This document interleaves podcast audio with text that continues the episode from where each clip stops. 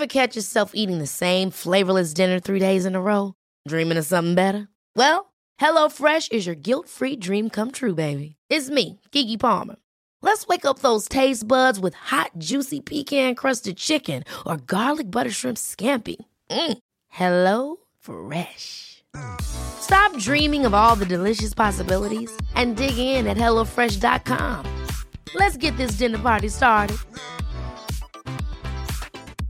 I'm Sandra, and I'm just the professional your small business was looking for. But you didn't hire me because you didn't use LinkedIn jobs. LinkedIn has professionals you can't find anywhere else, including those who aren't actively looking for a new job but might be open to the perfect role, like me. In a given month, over 70% of LinkedIn users don't visit other leading job sites. So if you're not looking on LinkedIn, you'll miss out on great candidates like Sandra. Start hiring professionals like a professional. Post your free job on linkedin.com/people today. Everyone knows therapy is great for solving problems, but getting therapy has its own problems too, like finding the right therapist, fitting into their schedule, and of course, the cost. Well, BetterHelp can solve those problems. It's totally online and built around your schedule. It's surprisingly affordable too.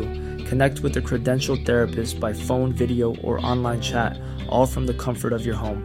Visit betterhelp.com to learn more and save 10% on your first month. That's BetterHelp, H E L P. But if we ever want to get results outside of what we got conditioned for, we have to. Someone who was raised poor decides they're going to be a millionaire, they're going to hit some stuff.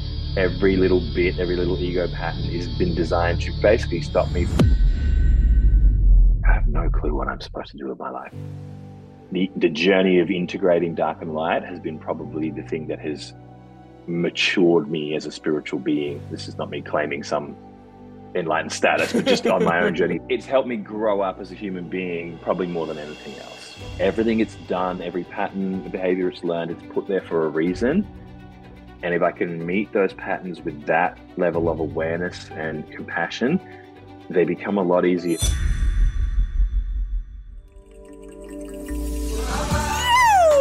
Welcome to the Inspired Evolution. I'm your humble host, Amrit Sandhu, and you're tuning in to a conscious conversation designed to help you grow. Our mission here is simple it's for you to live your purpose, live your best life, live the life you love. This podcast is sponsored by Enthusiasm for Life, by great creation itself.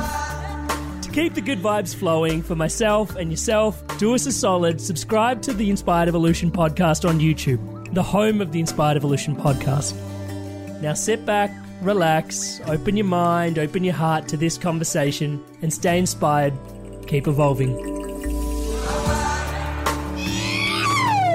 Welcome to the Inspired Evolution. It is a light treat, a dark treat, some sort of treat to be here today. We've got with us Dane Tomas, affectionately known as DT. DT, welcome to the podcast, brother. Thank you so much for doing this with us. Hello. Thank you very much for having me. Stoked to be here. Oh man, it is such a pleasure, and I have to say, somewhat refreshing to have a fellow Kiwi slash Aussie, so like the, the the the linguistics are just going to be super streamlined in terms of sometimes it's American, sometimes we're talking to people in Europe, but this is really uh, really comfy to speak to uh, a fellow Aussie. so thanks for being here, bro. For those tuning in to Dane for the first time, let me give me two secs. Let me just quickly do the honors. Um, he's been helping spiritual business owners level up their magic, and magic is spelt with a K, and we're going to find out more about that in just a moment. Their money, their mastery. He recently started the podcast called the Esoteric Entrepreneur Podcast, which is, I was saying this to Dane before, it's really beautiful the intimacy that is afforded to us into Dane's life through that podcast. But you know that was a recent offering for almost a decade now. He's been developing short courses and containers. For those that are, are well versed with Dane, you'll know his containers, and uh, they've been raved about um, for just the potency that they hold. Uh, he's been running retreats and more, basically helping people tap into their inner power. So, Dane, it's a real treat for us to have you here. I wanted to tune in and check in. What is an esoteric entrepreneur in your own words? Mm, it's a great question. The way I frame it and how I got to that languaging, it, it's it's almost a category I started for myself, you know, Mm. and it's really someone who is simultaneously walking a business path and a spiritual path at the same time. Mm. And that's something that when I first started was not really very common. Like what I, I, it was, I had a lot of entrepreneurial influences and I had a lot of spiritual influences, and they didn't really cross over very well. And so the esoteric entrepreneur model is really not just about spiritual connection and business, although they're the two pillars. It's about really actively learning to use those together. So the business journey becomes a journey of spiritual awakening and the spiritual, and we'll get to the magic piece, I'm sure, at some point. The spiritual mm. and magical journey becomes a way to fast track and accelerate what you're achieving in in business and in the results world. So it's really about bringing these two worlds together into one cohesive thing, which for a lot of people is like very split to begin with. Yeah, let's talk about that split for just a sec because I think for those tuning in, you're gonna we're gonna start poking and prodding on taboos quite a bit in this episode. If you this is a there should definitely be an asterisk or a or a or a disclaimer or a forewarning on that. So consider this you've you've been warned. Um, you've been warned. Yeah, even um even just that you wrote the book The Conscious Hustle. Um, but even like now i think there's more of an awareness around people yeah spiritual entrepreneurship becoming a bit more of a thing but even nowadays i find some people are are adverse to the conversation that where I make like even just the the money piece doesn't feel spiritual for people, you know. So when you start talking about business, you know, business is money dressed up in a whole vehicle, right? In in, in one way of yeah. looking at it. And then you've got your spirituality. And for a lot of people, those two things belong in very separate camps. The union of the two and you know, the as my business will grow, my spirituality will grow, my spirituality will grow, my business will grow, can feel quite icky for some people. Can you speak to the ick in that? Yeah. So my background background like long long time ago my mm. i did a degree in comparative religion which was mm. very accidental that i got into it but it turned out to be perfect but that gave me a, a really cool snapshot of the the threads of multiple religious lineages you know so i started off with a lot of eastern philosophy and then we went through pretty much everything you know and mm. so what it led me to is an understanding that what I was drawn to are more teachings that I would call non-dual. So things like Tantra, elements of Buddhism, uh, the Western esoteric tradition, but also contemporary people like Carl Jung, modern day people like John Demartini. I was always very drawn to, who mm. I know you've had on this show.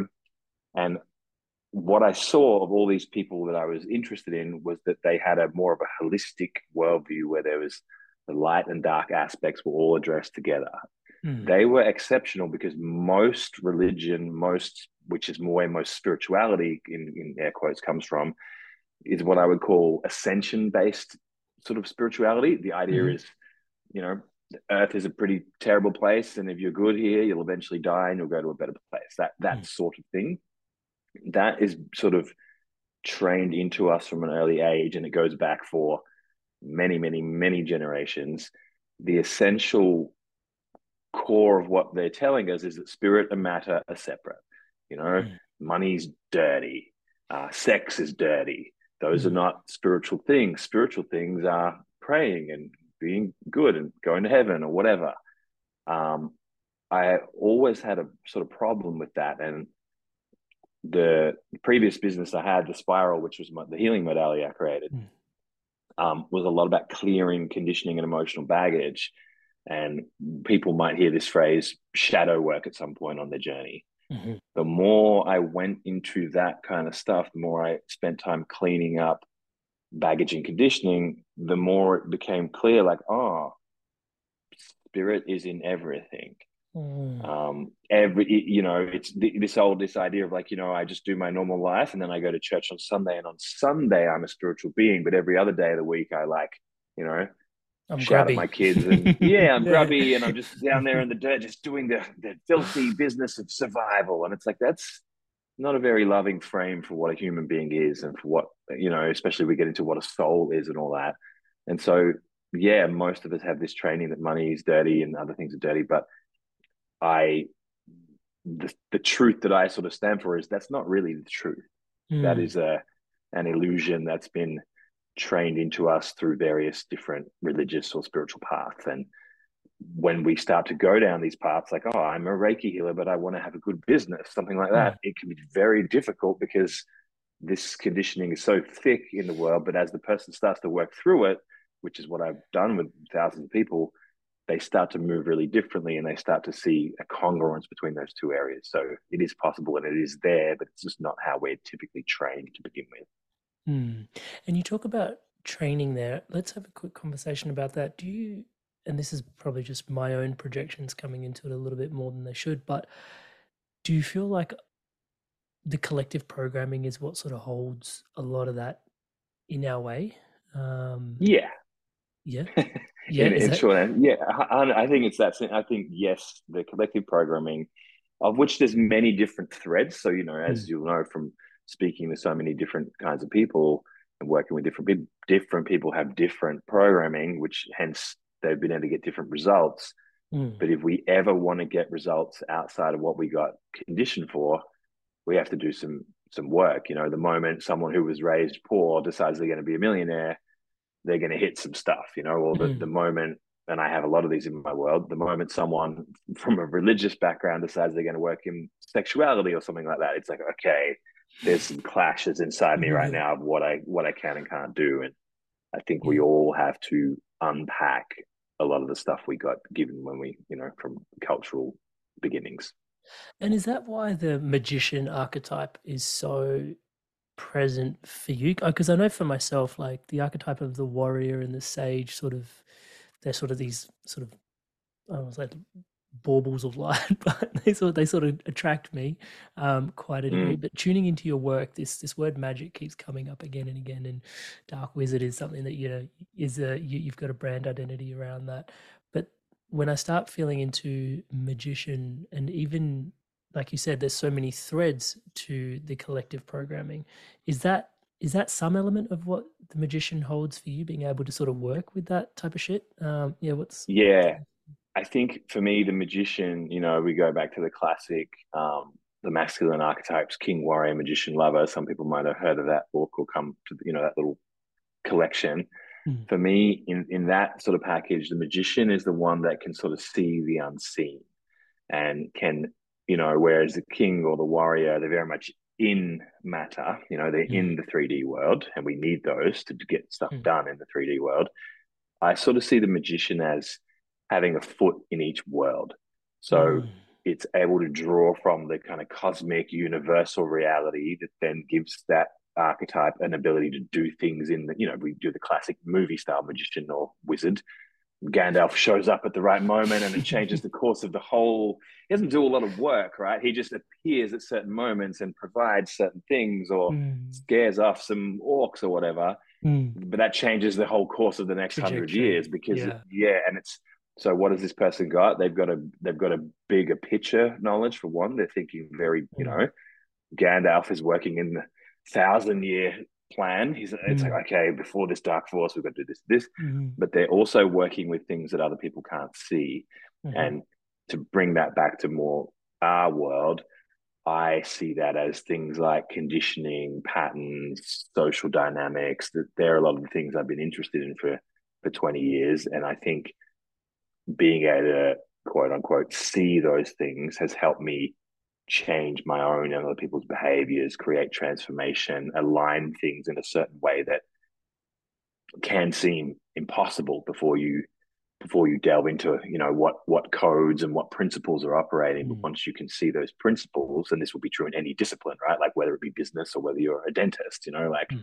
if you're in your first year you might have a level but if you've been doing it for 20 years it's like I can see the matrix. I know mm-hmm. everything there is about teeth, you know, and mm-hmm. I understand the principles behind this. So that's how I see the magician is is the one who can work with the unseen and the underlying principles to to create huge impact without a lot of effort.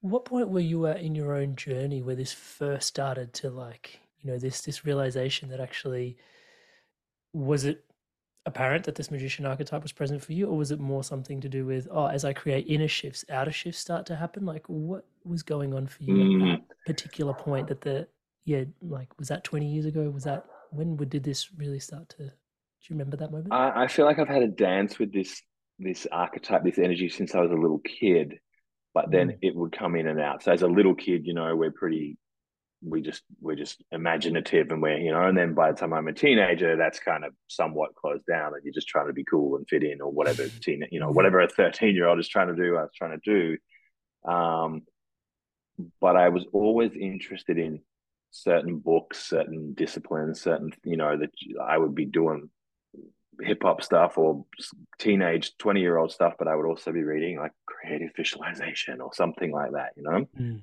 and i feel like actually you know, I found my way into personal development in my like personal development deeply in my mid, I would say mid twenties, and just kind of went really all in with that. And that sort of gave me a container that was almost like the socially acceptable form of like, you know, in my 30s coming into being a coach and a whatever, you know, healer, mentor kind of person. That felt mm. like a socially acceptable. I'm a business coach. It's a bit more mm. normal than like I'm a wizard, you know.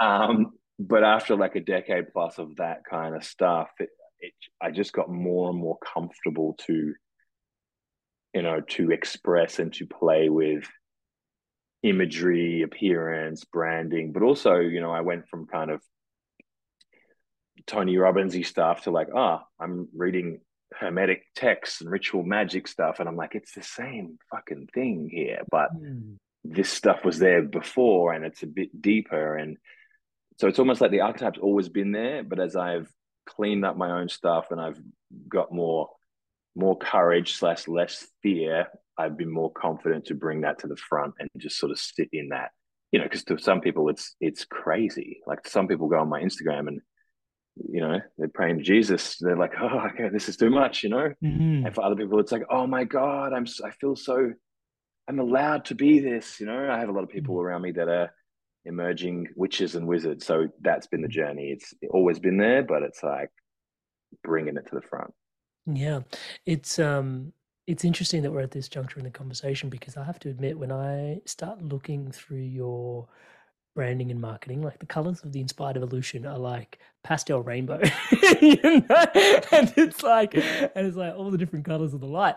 And uh, start tuning into Dane Tomas, Esoteric Entrepreneur EE podcast, and it's like it's you see, it's it seems dark. It, it and I know people throw this label at you, but I didn't really see that. But you know, there's mm. the word satanic is used, um, mm. which again is a whole projection that you know. Anyway, we could probably discuss it if you want to. But I was I was looking into it, and then I was like, wow, like you know, and then but so there's that whole layer that you know you sort of see in terms of oh dark wizard and it's like what is this dark wizard and like is it really like i don't want to say it is it is a bit jarring I'll put it that way for mm. someone like mm. such as myself, which is like, okay, cool, let's just, and I, I'll be my first to put my hand up to go, oh, yeah, yeah, yeah, that's the Ascension programming right there. like, that's the Ascension programming right there. And again, sort of demonizing the sort of nether regions, like the whole sort of like the earth based wisdom that is here available to us. But all, and then the minute I started listening to you talk, though, it's like, oh, what? like it's got nothing to do with like dark, manipulative, shadowy. Like it's just like, hey, like you've got a bunch of stuff, you can work with it, move through it. And it has left me potentially the word all comes to mind in terms of, oh wow, like you're really ready to wear the garb of all the muck and ick if required, just to sort of call through more light. Like that's pretty interesting, the space you're holding mm. there, bro. Can you elaborate a little mm. bit on that? Yeah, I'd love to. And it's thanks for asking this question and going going here because it's it's a big piece, you know. I yeah, I did the ascension path for a while, you know, and, and there's no they're all part of it, you know. So that was very much in my teens, meditation, vipassana, you know, a little bit of psychedelics, very very buddhist and new age kind of frames law of attraction. That that was my kind of package of spirituality for a long time. A little bit of shamanism but shamanism light. And um that was great. And it really was me expanding consciousness. You know i spent a lot of time mm. consciousness consciousness consciousness. That's what spirituality is. Um, but I didn't. I got more knowing, but I didn't get more empowered. I wasn't able to do a lot of things. You know, I still had a lot of fears and restrictions and things that I couldn't, you know, I was very wanting to perform in my 20s and be a musician and stuff. And I would have this push pull between, I can't get on stage. Who I'm, I'm not worthy. I'm, you know, I'm, mm. or I get up there and I'd be insecure. And I started doing emotional work. So we're now, it's now less about consciousness and more about the relationship between consciousness and feeling. So emotional clearing, the stuff that I created, that really helped me be more expressed in the world. Then the next place and I started to make a bit more money too because I could, you know, put myself out there, less fear, yada yada yada. Mm. Um, the next stage that I hit up against was like, I think I've got stuff around sex. You know, I think I've got a few little restrictions and kinks. I don't think I'm fully expressed in that area, and mm. it wasn't a perfect, clear realization, but I just started picking up on, huh, I don't think I'm that clear. I have a reference of what clear is, and that that didn't feel that clear, that easeful. Mm. Um, I started doing tantra workshops and so on. That which things that I would again consider very light chakras, energy, eye gazing, Shakti Shiva, really cool new age neo tantra stuff was my gateway in. Mm. And then I started going a bit deeper into sexuality work and embodiment work, nervous system mm. stuff, movement stuff, but also rooms and containers where we're actively working with sexuality. So it's not just clothes on, staring at each other. It's okay, we're going to do this process or that process. And that might involve more physically intimate practices. That scared the shit out of me when I first went in there. And it was like, okay, for someone who's cleared up his emotional blocks, I sure do have some stuff going on when I'm in a room of people who start taking their clothes off or whatever, what's going on? Because I can see this is consensual, this is positive, I know mm. this is a good thing, but I feel very unsettled. And so I started to follow that thread and start to do work with that.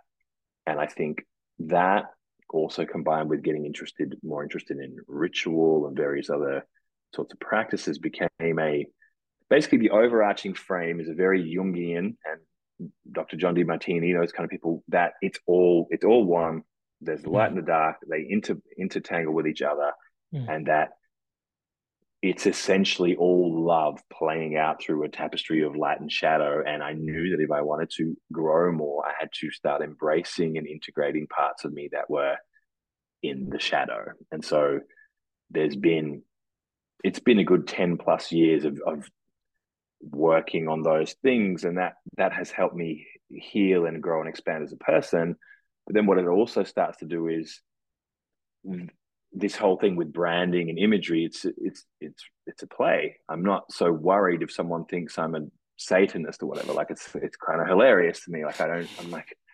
I mean, I would have to be a Christian to believe in that, to believe in that. To do it's it's very it's just not even in my frame, you know. It's like, okay, mm. I see that you're still in that you have a medieval level of development when it comes to religion and you're still doing the good, bad, whatever thing.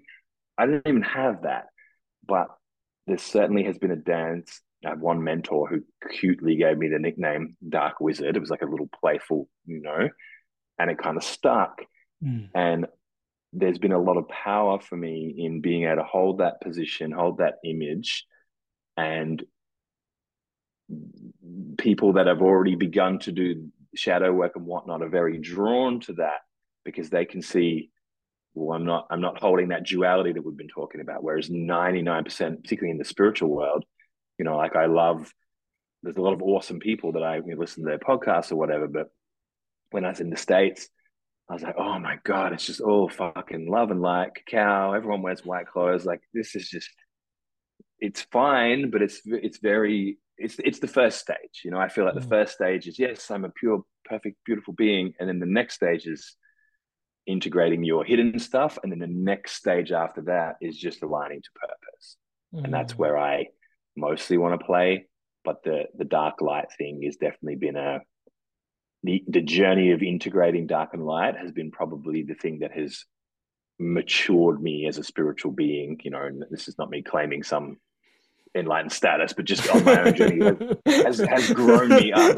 You know, exactly. Like it's, it's more like it's helped me grow up as a human being probably more than anything else yeah i um it's really interesting. Um, the kind of the yeah, just uh, just being on the receiving end of what you're sharing because of where I'm at in my journey too. I um for a while there, there's a song that I've been listening to actually, um, Ben Böhmer, and he talks about um the the the vocalist in the song talks about uh it's about Father Ocean, and he talks about Father Ocean. Uh, hear my call.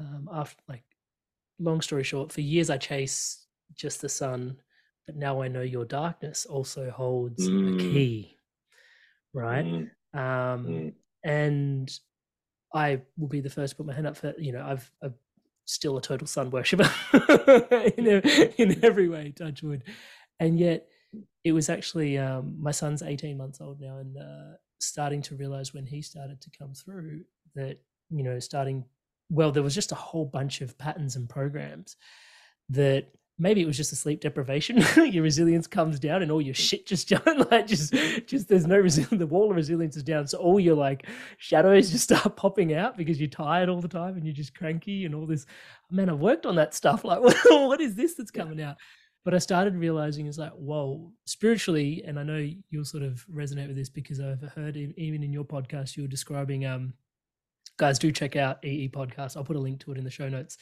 um, super intimate, super gorgeous. The uh, one of the conversations you were having, you were in Bali and you got, you know, Bali belly, and then you're like, yeah, but it was also a requirement for me to purge, you know, something that was going on, and it's like the dance between like, yep, it's having to me in the physical, but it also has a spiritual connotation to it, and I'm aware that you know it is just bugs, but it also is something that was you know in my field for a reason, and I feel like something similar with um with becoming a parent for me was um yeah just on the 3D, it was like you just you have no resilience and you're tired and all your stuff's coming through.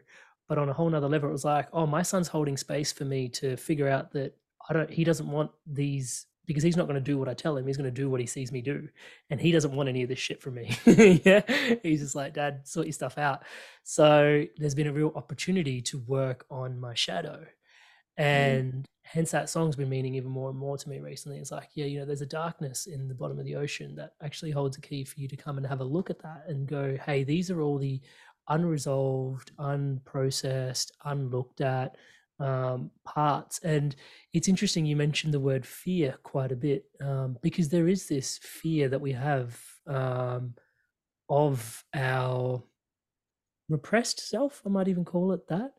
Yeah. Um, and yeah, I I can appreciate why. And if I was to be completely vulnerable, I think the fear for me personally is even if I turn to look at it or learn to like even just give it a little bit of space, would it consume me? Like would I just be mm. consumed by my own darkness? Have you have you danced with that thought process? And yeah, obviously you've worked with it quite a bit. Can you unpack that a little for us?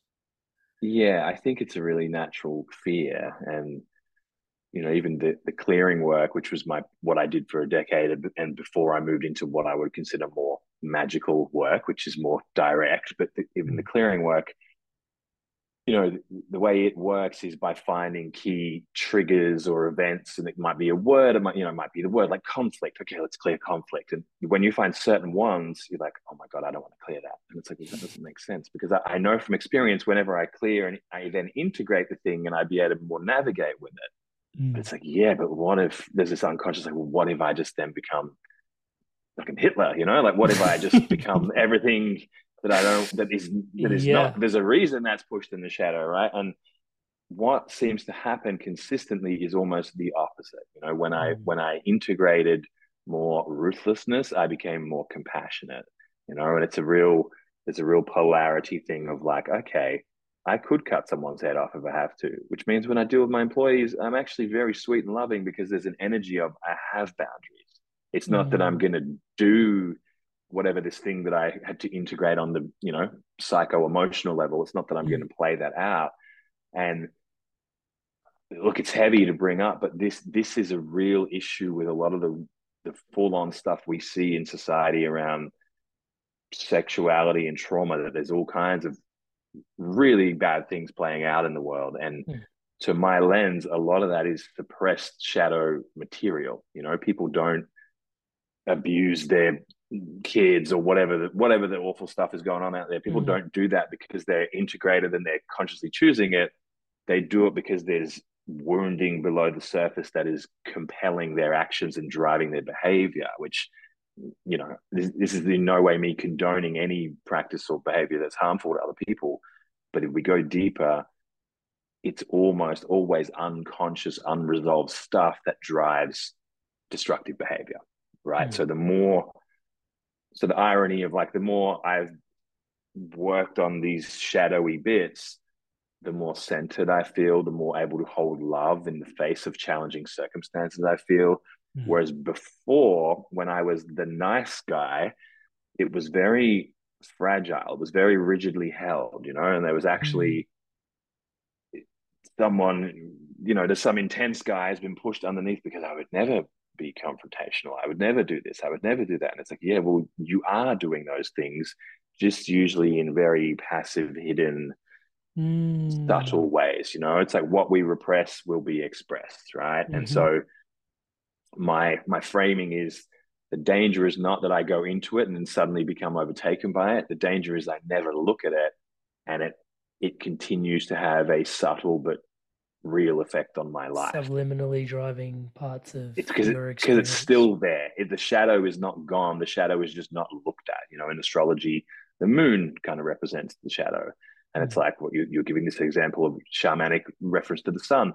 So the sun is the shining self that we're aware of the moon is the self that we're less aware of. And it's like, mm. it's no less powerful. And in fact, often because we're not aware of it, you know, it's like, I'm the good guy who's going to eat a perfect diet. Oh, I binged and ate heaps of food. Who did that? the person who you've been pushing into the background to be the good guy. Eventually, when you rest, when you let your guard down, yeah. yep, who's opening the fridge? It's not like, well, it's, you know, it's him who yeah. is really me, you know? So it's almost yeah. like, the more I integrate my whatever part of me is, I don't give a fuck about health. I want to eat. It's like if I can actually bring that home and love it, then I produce a new behavior, which is an integrated relationship to food in this example. And I think it's the mm-hmm. same for sex, for money, for God, for whatever. Um, the more we make our unconscious parts conscious, the more full and empowered and loving we actually get to become. How do you go about it? So you mentioned the word trigger. So generally you'll identify something that feels like, oh, there's something there for me because it um yeah. I can I can tell just by talking to you that for me it's, you know, I well, I shouldn't program your answer. That's part of me for doing that. But I can feel like, you know, I can feel the trigger and it feels taboo almost. It's like, oh, and then like, you know, that I, I almost use taboo as like an identification for, oh, there's a whole body of shadow work there for me to work on yeah. literally because it feels taboo. And I might be programming your answer, but is that the first sort of place you go, oh, there's something there for me because it feels kind of like if I push on it, it's going to slip out from under my finger, like that taboo kind of feeling. Um, it, and then from there, how do you start to work? How do you do it? Like, you know, let's say you found something that feels taboo to you today. How would you work with that shadow? Great, great question. So it's interesting to note, you know, the original meaning of taboo, it means power, is what that word first meant in its original yeah. context. Isn't that interesting? Um, so that's one that is indicator. Really interesting. Sorry, isn't it? Yeah, yeah. Like you know, we've we've we've drawn. I'm forgetting if it's like Samoan or Pacific. It's like I, I might get the lineage wrong, but I'm mm. confident that the definition is true. But it's basically like, isn't it interesting? It, it essentially means don't go over there and deal with that stuff because it's very powerful. Mm. It's not mm. doesn't didn't originally mean bad, but it became to mean that's not culturally acceptable. But so, also the other element, sorry to just butt in there. Also, they say if if you don't know who's in power in society, just think about those people that you can't talk about, you know. And it's like totally, totally that yeah. level of power yeah. is also like yeah. what's what's driving you. You it's you're not allowed to look at. Yeah, sorry, please continue. Yeah, yeah. Yeah. So a taboo might be so for me. There's lots of indicators that there might be a pattern. Let's call it a pattern running, right? A pattern or unconscious behavior whatever we want to call it. Um, something feeling taboo might be one of them, and that's I guess because we've gone down this dark thread that that's mm. relevant. But often, often for me, there can be unconsciousness. So let's say there's a goal that I have, and I set it, and I commit to it, and I'm super juiced about it, and then two weeks later, I forget that I'm even working towards it. It's like, oh, just like, hang on a minute, where's that gone? It's like so that will be one thing. Like I'm aware there's an area of unconsciousness Like mm. the areas where I have mastery, I don't I don't forget that I'm focused on those areas. We move yeah. towards that thing and we just we just do it. Mm. Areas where there's resistance, it's like, oh, I just that project just fell away somehow. How did, could that have happened? You know, and it's like, well, you don't want to do the such such such project because you're afraid of being seen. Because if that happens, mm. one of the ways I like to tap in, the easiest one, that's why I'll bring it up first, is journaling, and mm. journaling mm. with a like. I want to lift the lid on my um, conditioning, so it'll be like pick an area. You're going on dates and you feel you think there's weird stuff. Okay, let me just go through the whole thing. What might I be afraid of? what would I be afraid of if it worked out? What would I be afraid of if it didn't work out? You know, or I do a lot in my containers for people starting to promote themselves more on social media. There's so much stuff around, but I don't want to get cancelled, you know. And it's like, mm. how are you going to get cancelled? You haven't done anything yet. Like, you know, well, it's like you, what's you did you done. Look at how much stuff I've put out in the world, and I'm still not getting to touch with Dane oh, Tomas. Totally, totally. Sorry so I'll get them to, you know, journal. Okay, what's the thing that happens? What's the, and we sort of work through this kind of quadrant of like, what's the bad thing that happens if you put yourself out there? Well, this could happen. Yeah. They could talk about me. They could such. Okay, what's the good thing that happens? Well, I could build my business. I could reach more people. I could help more people. I could make more money. I could such. I could such. Okay, and we just we just flesh out all the sides, and eventually the structure starts to collapse because we're starting to mm. see a balance of positives, negatives, etc. That's one. That's one way. In more ritualized spaces, we do it in a much more embodied way. So, I did a container at the end of last year called Obsidian. Obsidian was literally sex magic and shadow work. So that's mm. the even you know Obsidian's a dark stone. So this is the mm. more darker end of my offerings, right? A lot of them mm. are just money trainings and things like that. Mm. In Obsidian, I got everyone to tune in and find a person in the world that is powerful that they really don't like, that they have a real negative reaction to. Um, and they're like, okay, and without giving, I was like, cool. So I want you to print out a picture of this person, and we'll continue this next week. So they all come back with their pictures of people they really, you know, from Bill Gates to Hitler to, to people that you know have mm. strong projections on. It's like, great, this person is going to go on your altar for the next eight weeks. We're going to give them offerings we're going to bless them we're going to put fresh flowers whatever your way of doing it we're going to treat that person as a, a, religious sort of deity but one you know in tantric practice there's the deep understanding that you're actually becoming one with the god you're not you're not mm. externalizing the god you're actually realizing ah oh, i have the qualities of ganesh or i have the qualities of kali like i am mm. that so to put you know we had hilarious we have the super anti-vax person is like, but I've got a picture of Bill Gates. I'm like, of course you do, you know. So okay, going on my altar, you know, and we have this this beautiful Jewish lady has a picture of Hitler on her altar, and she went all the way through with it. And when everyone's crying in the container because she's like, I feel like I healed a piece of my ancestry. I healed some wounding mm. by taking some of the charge of projection off this figure. Again, to those who are very new, we're not saying that person's behavior is okay. Mm. We're addressing the piece, we're addressing the thoughts and emotions we have towards that figure in our own body. That's what we're really working with. Mm. And so I would have them holding their heart and looking at this person, you know, or giving thanks for what this person has taught them. And like, it, it started off as like an edgy, like, ha, and by the eight weeks, people were fucking so grateful because they were able to integrate a part of themselves that has been disowned to these um, powerful figures. And so that's mm. That's the more kind of advanced, kooky, magical style of shadow work. Mm-hmm. But however we do it, basically what we want to do is meet with the thing and gradually open to it. So I've got practices where I used to be afraid of swimming in the ocean or whatever. And I'd go out a little bit each day. And I haven't finished that one to be honest, but I started to work with it, you know, and it was like, okay, mm. if I can become okay with this thing that scares the fuck out of me, I change as a person. Something mm. something that was deep inside me that's like, I can't do that, I don't want to do that. And then it's like, okay, I understand. So there's almost a bit of reparenting of the inner child that is kicking off, that is freaking out. Mm. You know, standing there on the water going, I can't, I can't, I can't. It's like, yes, you can. We're just going to go in a little, we're going up to the chest, okay? And it's like I'm taking my kid, my inner kid. And so a lot of different paths to what I would call shadow work, but the general principle is meeting with and bringing consciousness to whatever this thing is that's hidden beneath the surface. And we can, you know, we can know. I usually would start with journaling to find the belief. So if we're doing money work with someone, I'd start asking, "Tell me what you what do you believe about rich people?" And it just you know just write for two two paragraphs so we can get a bit deeper. What's what else is there? What else is there? What did your parents say about rich people? And cool. And what we just keep going until we start to get some really deep, usually irrational. You know, it's usually not the logical. Like, well, they're okay, I suppose. It's like, no, no, no. Come on, give me the juice. It's like, well. Mm. Actually, my family got thrown out of our house on Christmas when I was seven, and it was so ruthless. And I, so I realized then that rich people are terrible people and I would never want to be like, that's great. There we go. There we go.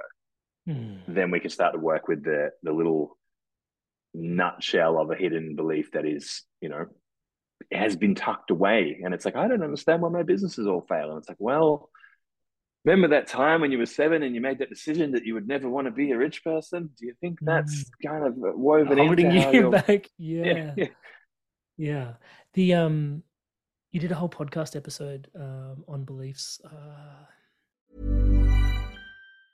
Hey, I'm Ryan Reynolds. Recently, I asked Mint Mobile's legal team if big wireless companies are allowed to raise prices due to inflation. They said yes. And then when I asked if raising prices technically violates those onerous two-year contracts, they said, "What the f- are you talking about? You insane Hollywood ass."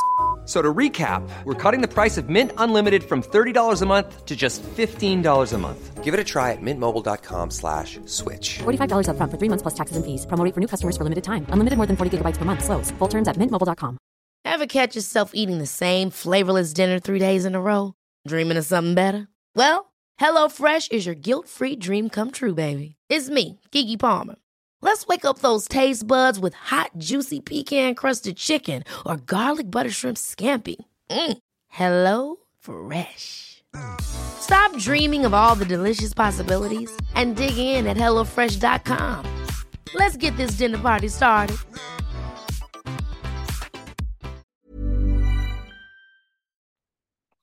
Episode four, episode five. Um, it's not really called beliefs, but it was definitely talking about beliefs. And one of the key things that um, that popped out for me was uh, just a just a simple question around: Is this real, or is it just keeping me safe? and yeah, as a little nugget takeaway nutshell, like I could work with that one for the rest of my life, bro. Me, me, too. Me too. Yeah. Yeah. Um, yeah, just that as a real and I could tell just how how many times you must have just gone down pages and pages and pages worth of stuff to just go, Oh, that's not real, that's keeping me safe. Oh, yeah. that's not real, that's keeping me safe. Um, yeah, can you elaborate a little bit on that one? Yeah. Yeah, I guess it comes down to well, this whole journey, right? What do we want to call it? A spiritual journey, an evolutionary journey. To me, it's all about building and deepening a relationship with ourselves. So we have a level of, you know, you're 19, you sort of think you know yourself, you know, and then you go and live another five, six, seven years. You're like, oh, now I really know myself. And then you live another mm. seven or eight years, and it's like, oh, no, no, wait, now I know myself, right?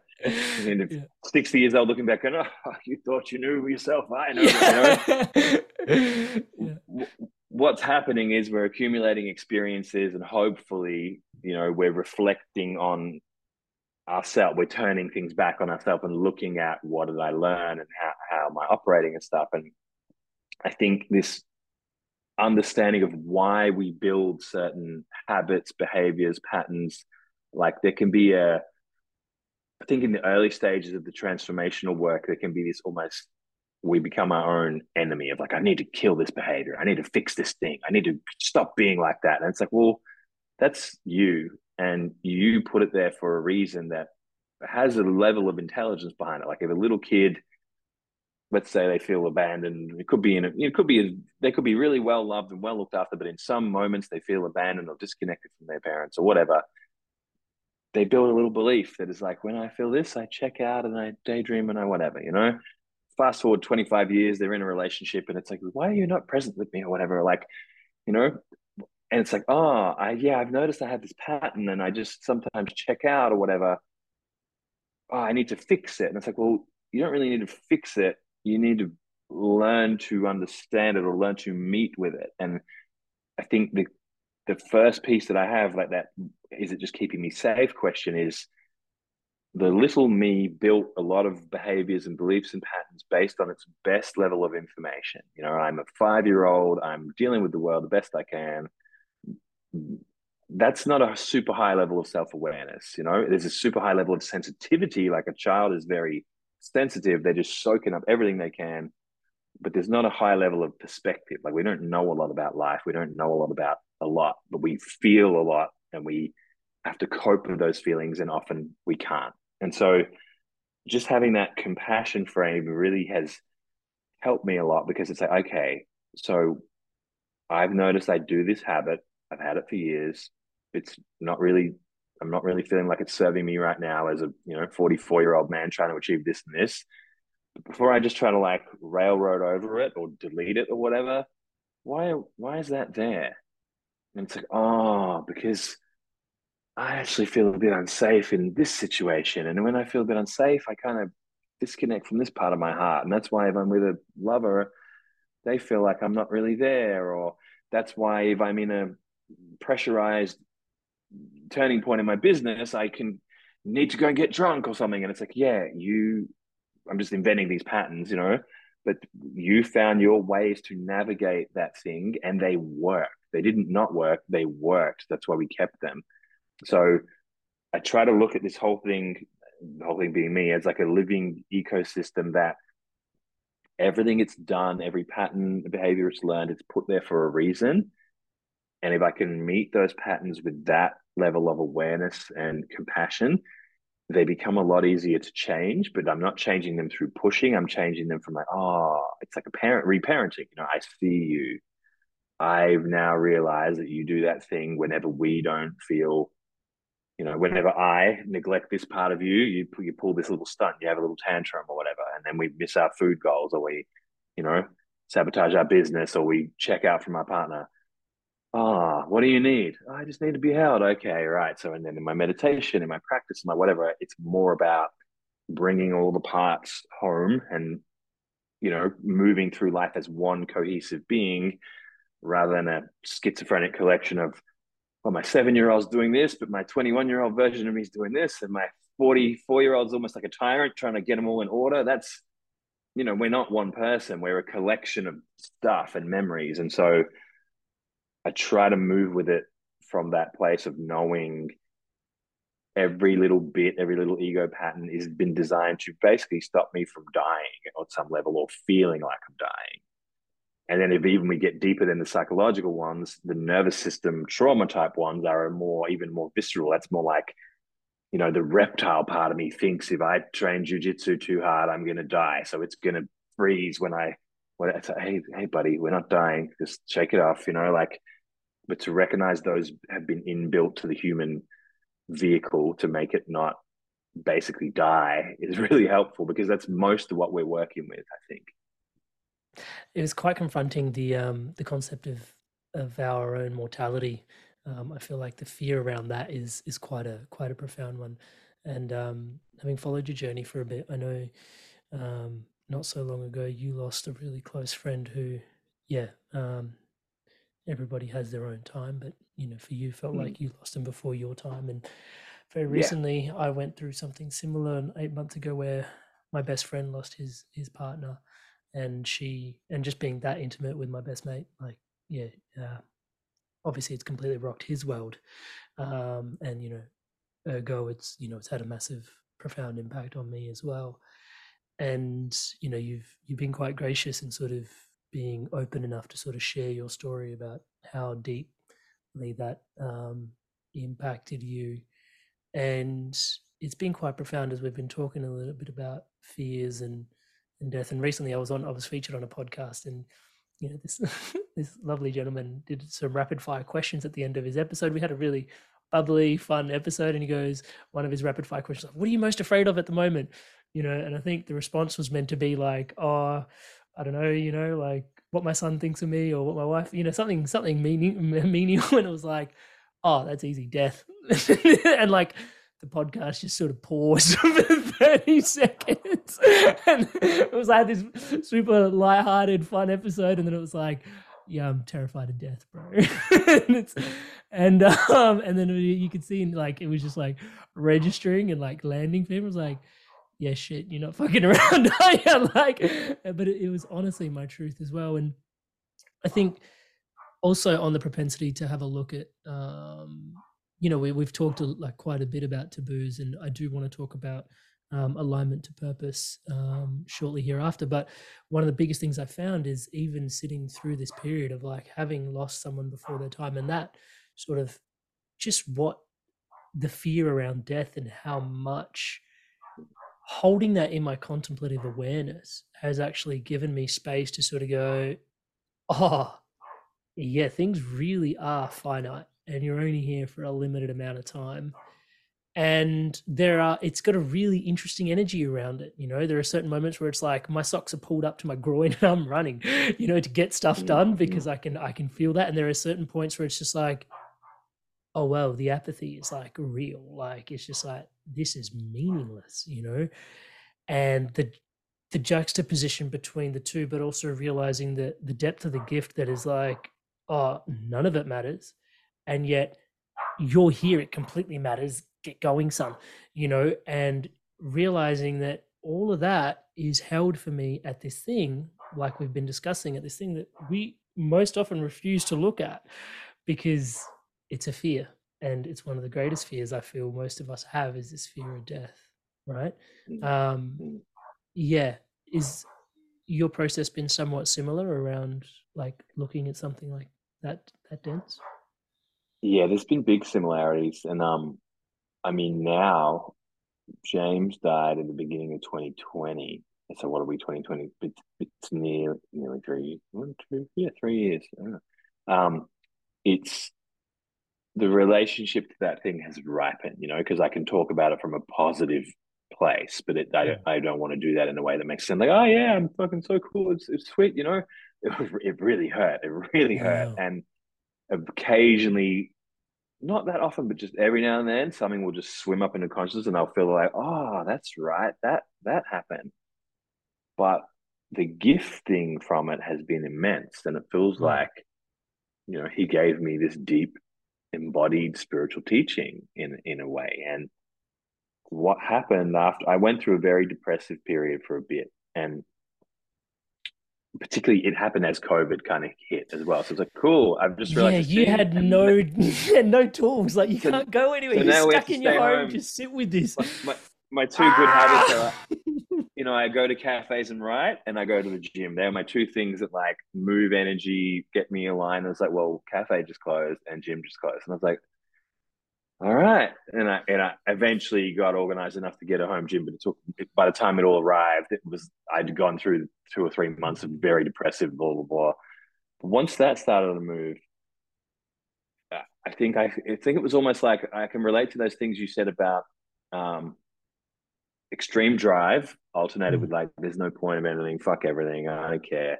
And you know they're they're both trauma responses you know like the mm-hmm. extreme drive which i see this in some really high level entrepreneurs that i've admired and then got around. I'm like oh you're in a fucking you're functioning in a fight flight. You've just channeled your fight flight into building a massive empire which is again not bad. I can still learn or admire some of their achievements but it's not where i want to operate. I want to be operating from a centered relatively easeful place.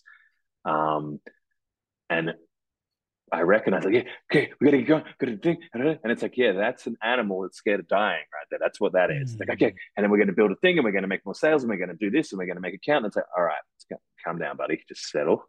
Mm. And then the other side of like, oh, what's the point? Life, it's meaningless, and it's like that's, aha, that's like, okay, we're gonna go and stand in the sun for five minutes and move. Like it's a very, you know. So I've worked, it helped me with my nervous system because it put me right into my weak spots Mm. And then I think eventually I kind of let it into my heart. Like I let the pain actually get to my heart and be like, oh, just feel that. Like you can't you can't fix it. Doesn't matter how smart you think you are, doesn't matter what all these yeah, you've got great tools. You're not gonna be able to fix this. This is gonna mm. fucking hurt. And it might hurt for a while. Mm. And then that kind of moved through, and I was like, okay, I think I'm sort of accepting it. And then it's like, you realize everyone else is going to die, right? And I was like, no, don't think about it. It's like, going to die, parents are going to die, friends are going to, and I'm just like, oh fuck, like I, I mean, obviously I have known this my whole life, but to Mm. to receive it really, embodied way and like feel it yeah, in your bones. yeah. It's, Like this, this organism has just realized that everyone I know will die, and I, I have a sense I'm going to be here for a while. So I, they might die before I die. You know, some of them will Mm. for sure. So that sucks. Mm. But then there was starting to be this purification of like, well, this is when I started. It took a, it was a long decision, but I started realizing, you know, the Spiral Institute, this thing that I built, it's not a great match for me, and I'm not a great match for it. Like where it needs to go, it needs to be taken by a different, not a not a disruptive, provocative energy. It needs to be custodian by more nurturing, caring energies. And actually, I'm trying to emerge more into my artist and my creative, Mm. and that's quite problematic for people working in this healing modality. When I'm doing do a podcast and call it something like "Tantra made me gay," and then I get all these complaints and from the spiral. Hey, listen, you, you really. I work with the LGBTQ. Spiral's really helping me here. It's like- it's like the spiral poking some wounds over here. yeah. Totally. So we have all these beautiful practitioners, and they're like, "This tool is great, but that guy who created it's a bit of a bit of a Hmm.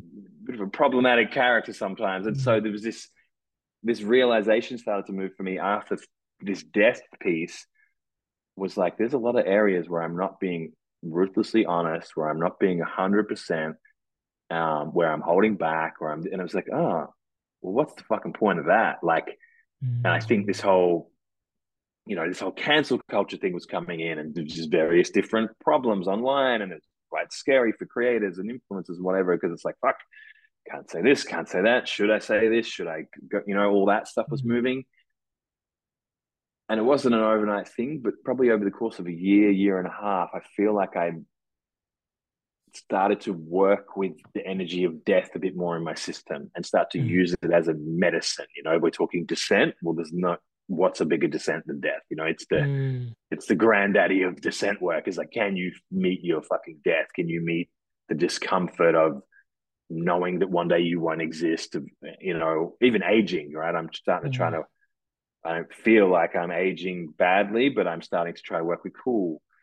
How do I be a 50 year old, 60 year old, 70 year old that is somewhat in optimal health, but also shamanically is working with an acceptance of, yeah, you can be fit as fuck and you can do this and that, but eventually the wheels are going to fall off and you're going to still be here. And, ha- and it's like, oh, I don't like that. So I'm trying to work with these energies now, you know, rather than be like 70 and go, fuck, I'm old. You know, it's like, no, no, Mm. let's let's work with it now. And what I think is there's a huge blessing in that energy in terms of it matures us and it makes us honest, you know, like a lot of shit like face tattoos and whatever, which are, you know, quite kind of a statement, obviously, but something after that period helped me be like, oh, this is so impermanent, not the Mm. tattoo, like life, you know, like, Mm. and and the, what we think at high stakes, like, oh, I wouldn't hate to like do a failed launch or go bankrupt or whatever, or it's like, fuck that. Are you serious? Like, that's Mm. nothing.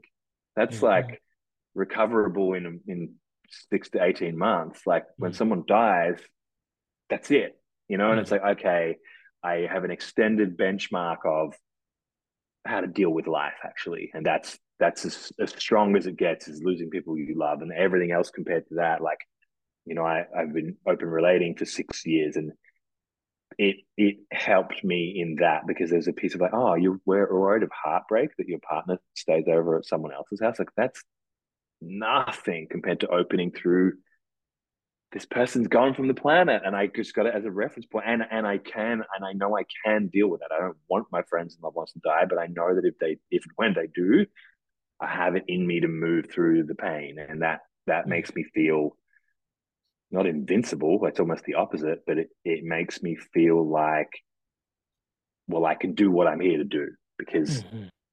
that's the biggest thing. And if I can deal with that, then public opinion or perceived failures or that stuff, it's not it's not pleasant, but it's not it's not in the same End of the league, is it? So Yeah. yeah, yeah. It's interesting about trauma responses as well because one of the um one of the really yummy episodes you did um for me was on trauma responses and it was actually about business.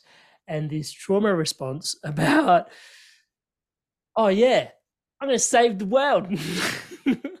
And i've had a real hard look at myself since listening to that episode because uh, my tagline even on facebook at the moment is you here to be the change i wish to see in the world. And, and then i was like well hang on a sec are you are you trying to save the world with the podcast? And i was like mm, in some ways the intention is to leave behind a better planet. And just the the brute grace if i can go there it's probably a Dane Tomas special the brute grace with which he just called it out which was um yeah bro that's how egotistical of you to even think that Mm. you could save the world you know um the world is you know and you are and there's a Mm. beautiful dance and a harmony and a matrimony there that you know between everything that is happening and yet you know just the and you spoke to it so eloquently you definitely have a way with words as i know you know but just the the weight that that you carry and how how heavy that can be to sort of even just go oh yeah like this is going to be the panacea for everything. And it's like whoa man. Like imagine waking up to that every day. And it's like yeah and so even and I, and I, sh- I share that vulnerably because i think even for those that are spiritually inclined coming to business i think so many of us carry that frequency of like wow the world really needs mindfulness or wow the world really needs reiki or wow the world really needs to wake up to yoga or wow the world really needs to mm. wake up to tantra. And it will change the world. And in some ways it's huge because it gives you so much energy to get started but the momentum sort of mm. shoots itself in the foot once you start trying to build from that place. And you mentioned how you remember carrying that and then also the trauma response and how letting that go has then opened you up to free so Mm. much more resources within your system yeah Yeah. Yeah. So firstly, I want to say because I because I never want to discourage anyone from getting started. Like I and so it's like the world does need all those things. It really Absolutely. does, you know, like a hundred percent stand for that, you know. So like this this this podcast, people taking Reiki or breath work or whatever, fucking I am here for that. That's literally what I'm here for, right? So Mm. let's just put that there first. Mm. As we engage on the journey of that, I think, you know, in this spirit of using the journey, you know, it's like I thought the journey was to save the world, but actually the journey was to to grow me up, to to experience myself, to have my own maturation process, really. But Mm. for me, you know, the spiral, the first couple of years was peak Messiah complex. You know, I was like, look, you know, my early marketing was like, I don't care what else. You might have done 20 years of Buddhist practice. You might be a psychedelic shaman. You might do this. You might be a psychologist. That ain't shit. Unless you've done spiral, you've done this is you've done nothing. You know, this is the Mhm. real thing. And it was like so over the top. Mm. And you know, looking back on it from even like 2016, I was like, oh, guy, it's so egotistical. It's so annoying. It's so Mm. simplistic. But that got us going. You know, Mm. that attitude pissed off a lot of people, but it also, this guy's got something. Let's go and check it out. You know, Mm. hundreds, hundreds of people did that work. So there is a, there is a, a value in that stage. But I think what I, what I'm talking to really is the recognition of like, why am I doing what I'm why am I really doing what I'm doing? Like I'm gonna tell myself it's because I'm such a great guy and I'm here to fix all this. I mean, look at the whole world, the whole vast, massive world, and go, I can fix this. It's like you fucking meds. What are you talking about? Like really? You're gonna you're gonna sort it out. You're the guy. You uh, we've had this many humans before, but now that you're here, you're gonna sort it all out. Hey, have a be my guest, you know, have a chat. yeah Adorable yeah um, which doesn't mean you can't. Like I think I impact more lives more deeply since I got out of that paradigm. You know, Mm. it's so I, I, there's a there's a nuanced piece here, but I'm not trying to fix it. You know, like the, and and I think that's the piece I see in I have a few people in my world who are who are ex activists become more entrepreneurial, and it's a very tricky transition because it's a mm. value shift that happens for them. Um, and you know there are many activists doing amazing and important things, but there's also a lot of people stuck in activist movements, playing out their childhood trauma. Mm. And you know the government is daddy or whatever, and fuck you, daddy. I mean government, you know. And it's like, mm. okay, I think what you're standing for is a good thing, but I think that the the reason you're doing it is unexamined. You don't realize that you're actually playing out a wound here, and that's what I'm talking to. And even in that, you describe the um the the, the drama triangle, right? And in there, there's the you, you know as the activist, you oftentimes are, are flicking between the victim and the uh, the savior, the victim, the savior. That you know there's yeah. that oscillation, and you know and again, and the bully when you get your shot you know like mm. and when you get your chance to we're gonna cancel such and such it's like do you though like we're gonna finish we're gonna make sure he knows it's like oh you you as the rescuer helping the victims are starting to look very aggressive you know and it's mm. like because that triangle feeds itself and yeah i think to just try to get to the nutshell of what what that question really it's about self knowledge and it's about operating from I'm not saying you have to be perfect before you take action. It's anything but that, right? But just I want to be honest with myself of what my motivation is for anything when I go into mm. it. And maybe deeper layers will reveal. But, you know, I coach a lot of people in early stages of business and they're at a certain level. And it's like, cool, how much of what you're doing is is to get your creative outlet or to get your therapy or get your whatever? Because the more of that that's in there, the less clean this business can be in its you know, its real objective should be to serve the world and to make money. That's what a business should do. But mm-hmm. if you're tinkering around to get your creative needs, oh, I'm just going to change it, which is most entrepreneurs. I'm just going to change some stuff around. Why? Because I'm kind of bored in my life. So I need to, like that was working perfectly. It mm-hmm. would have continued to go to another level of revenue and another level of helping people. But I needed to tinker with it because that's what I do. Mm. And it's like, mm once we start to recognize that, okay, you're using this as a place to flex your creativity or sometimes as your therapy. And it's like, don't, don't do that. Go and fucking paint paintings and let your business grow. Do its, it's, thing. Yeah, yeah, yeah. Like it's there. You don't need to reinvent it again. It's like, well, I'm doing eight more launches of different things. And I'm like, cool. How about we pick one thing? We focus on that for a year. And for some people, it's like, yep. And for other people, you can see the response of like, don't make me do that. I'll fucking, you know, it's like, oh, you're gonna confront what you know your childhood patterns that are creating this behavior that yeah. You want to frame as it's just that I'm so creative and I need to, and it's like actually, it's great for us to get in touch with our root drivers as we as we go along. Not not in not before we do anything. Like get out there and do your thing is my hundred percent advocate that but on the journey, pay attention to why to because it's important.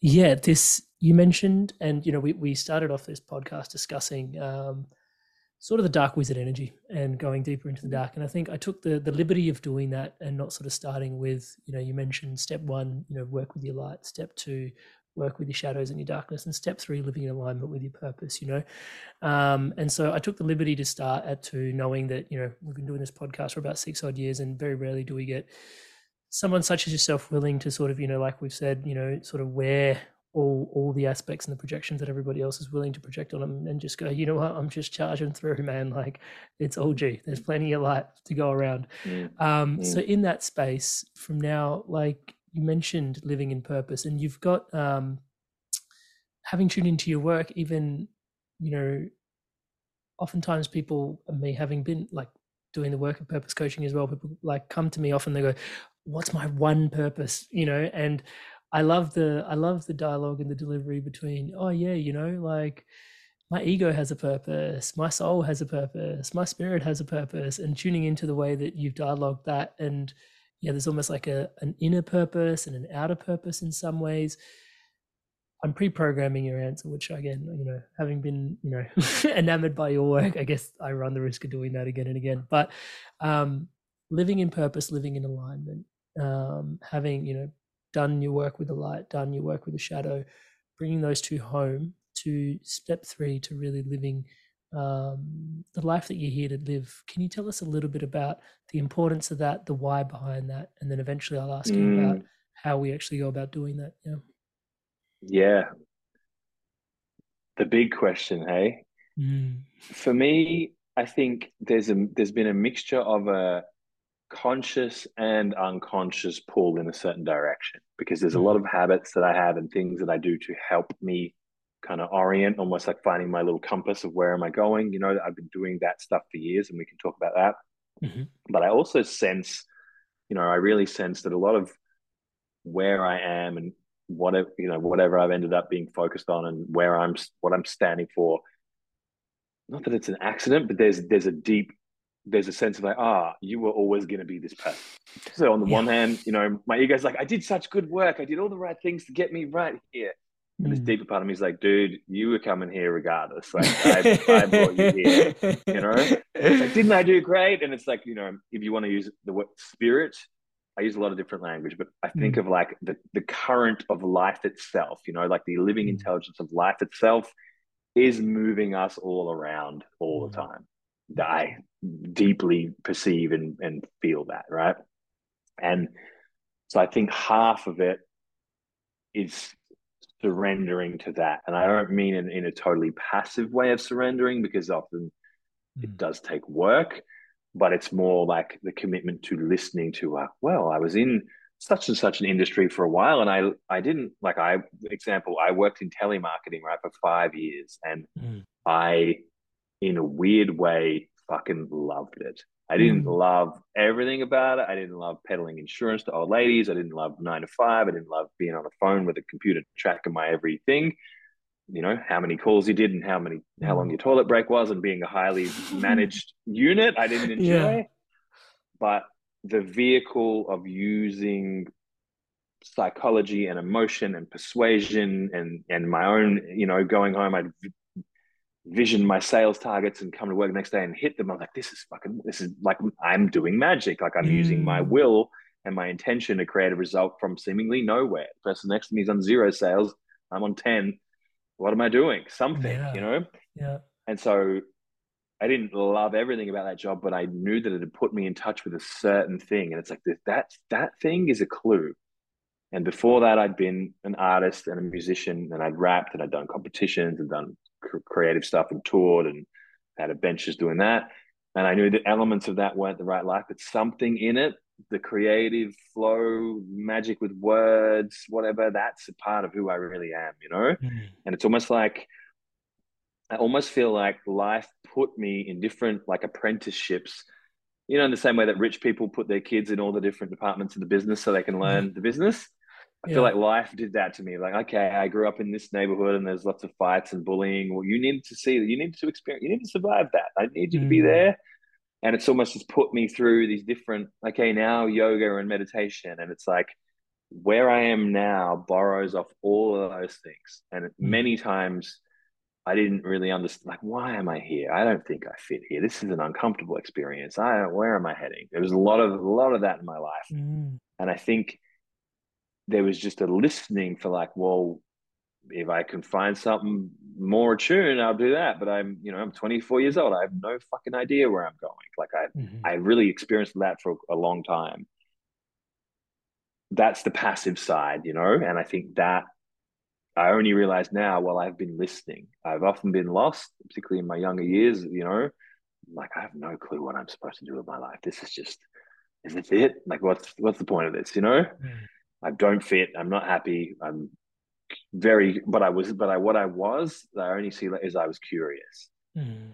I was like, okay, I don't like this job here, and these friends are okay, but where, what, what do you almost, almost unconsciously, what do you want from me, life? Where are you sending me? And Mm. gradually, that unconscious question has become a conscious question. So I now Mhm. ask that question with absolute intentionality of like, cool, I feel like I'm on track. Hey, universe, show me the next bit. I want to see where you want me, and I'm more and more. I'm doing this for me. I'm doing this for money. I'm doing this for satisfaction. I'm doing this for all these human reasons, but I'm also in service to something bigger. And I know that. And I do my best to offer myself to that and be like, hey, this is, hey, universe, this is my best interpret, you know, the esoteric entrepreneur, the next three years of this thing. This is my best interpretation of what I feel like I'm offering and can serve the world and I feel good about. Mm. And can you show me? Can you guide me to do it? Not better, but you know, more, even more in alignment with who I am. And even, and I know Mm-hmm. that in 10 years, I won't be doing that. I'll be doing the next version of where I feel guided. So that I, I more interpret purpose, you know, it's like, yes, my purpose is to, you know, create 10,000 fitness influencers. It's like, yeah, yeah, that's your mental interpretation of something that is is, to do with your purpose. But the purpose is much more to me a living, energetic current. It's a, it's more a felt thing that is carrying you along that might only make sense from your deathbed when you look back and go, of course, Mm. I was drawn to this, and then I was an architect, and then I traveled Asia, and then I, of course that all makes sense. But at the time, it's like I don't know. I feel like I need to close this business and try something new. Trust it. Do that. You know, that's Yeah. that's kind of how I work. Yeah, I love that. One of my favorite quotes is one of the Steve Jobs quotes where he was actually close to his deathbed at the time and he looked back and he said, When you're walking through life, it feels like a like a fucking constellation, like stars Mm. everywhere. But then when you look back, it was just like deadpan, like woof, like one Yeah. straight line, like everything was just exactly where you're meant to be. And I remember even on my own journey having that existential sort of crisis going, Oh, I'm a purpose coach. Oh, no one's actually ever off purpose. Like, even when they feel like they're off purpose and they're having that existential crisis, that's actually one of the most gorgeous nexuses at which they're recalibrating to their purpose and they're Yeah. coming to you. Like, what are you even doing, Amrit? Like, what is the point of you?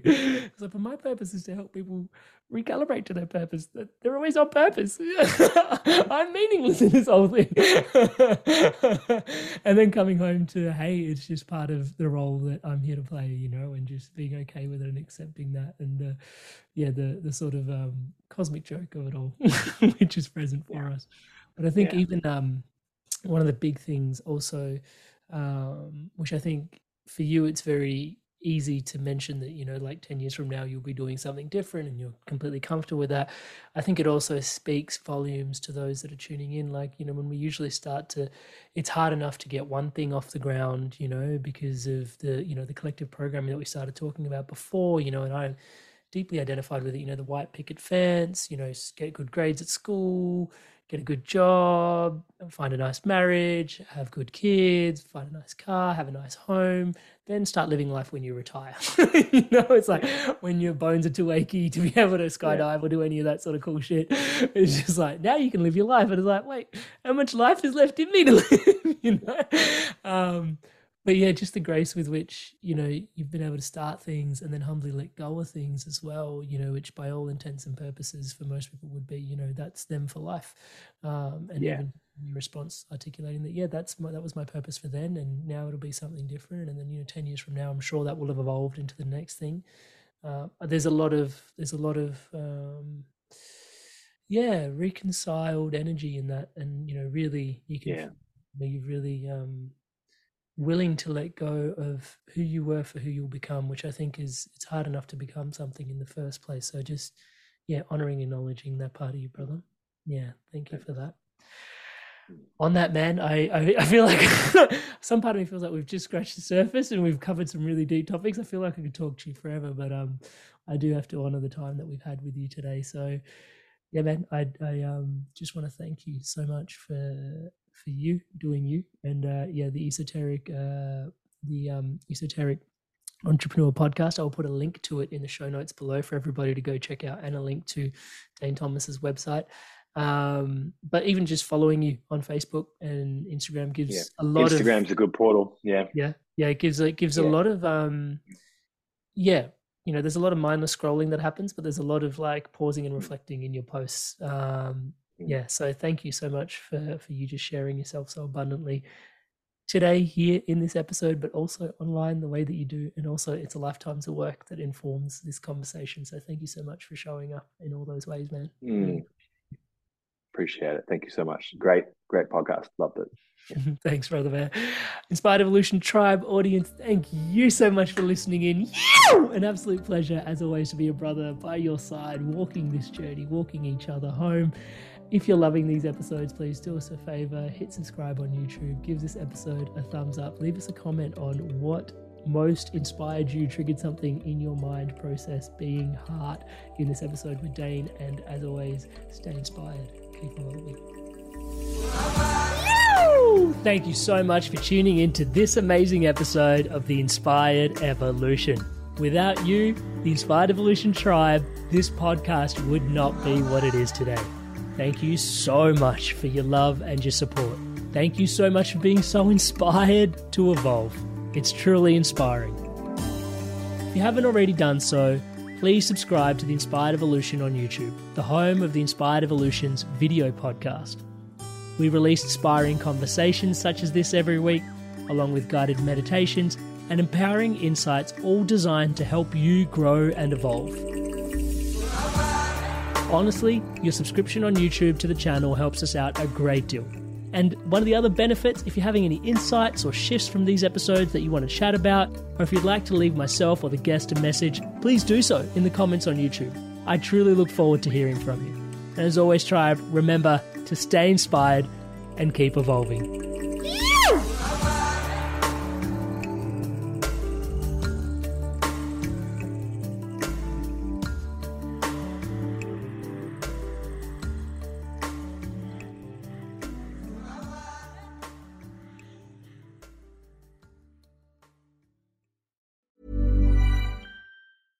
Ever catch yourself eating the same flavorless dinner three days in a row? Dreaming of something better? Well, HelloFresh is your guilt free dream come true, baby. It's me, Keke Palmer. Let's wake up those taste buds with hot, juicy pecan crusted chicken or garlic butter shrimp scampi. Mm. Hello Fresh. Stop dreaming of all the delicious possibilities and dig in at HelloFresh.com. Let's get this dinner party started.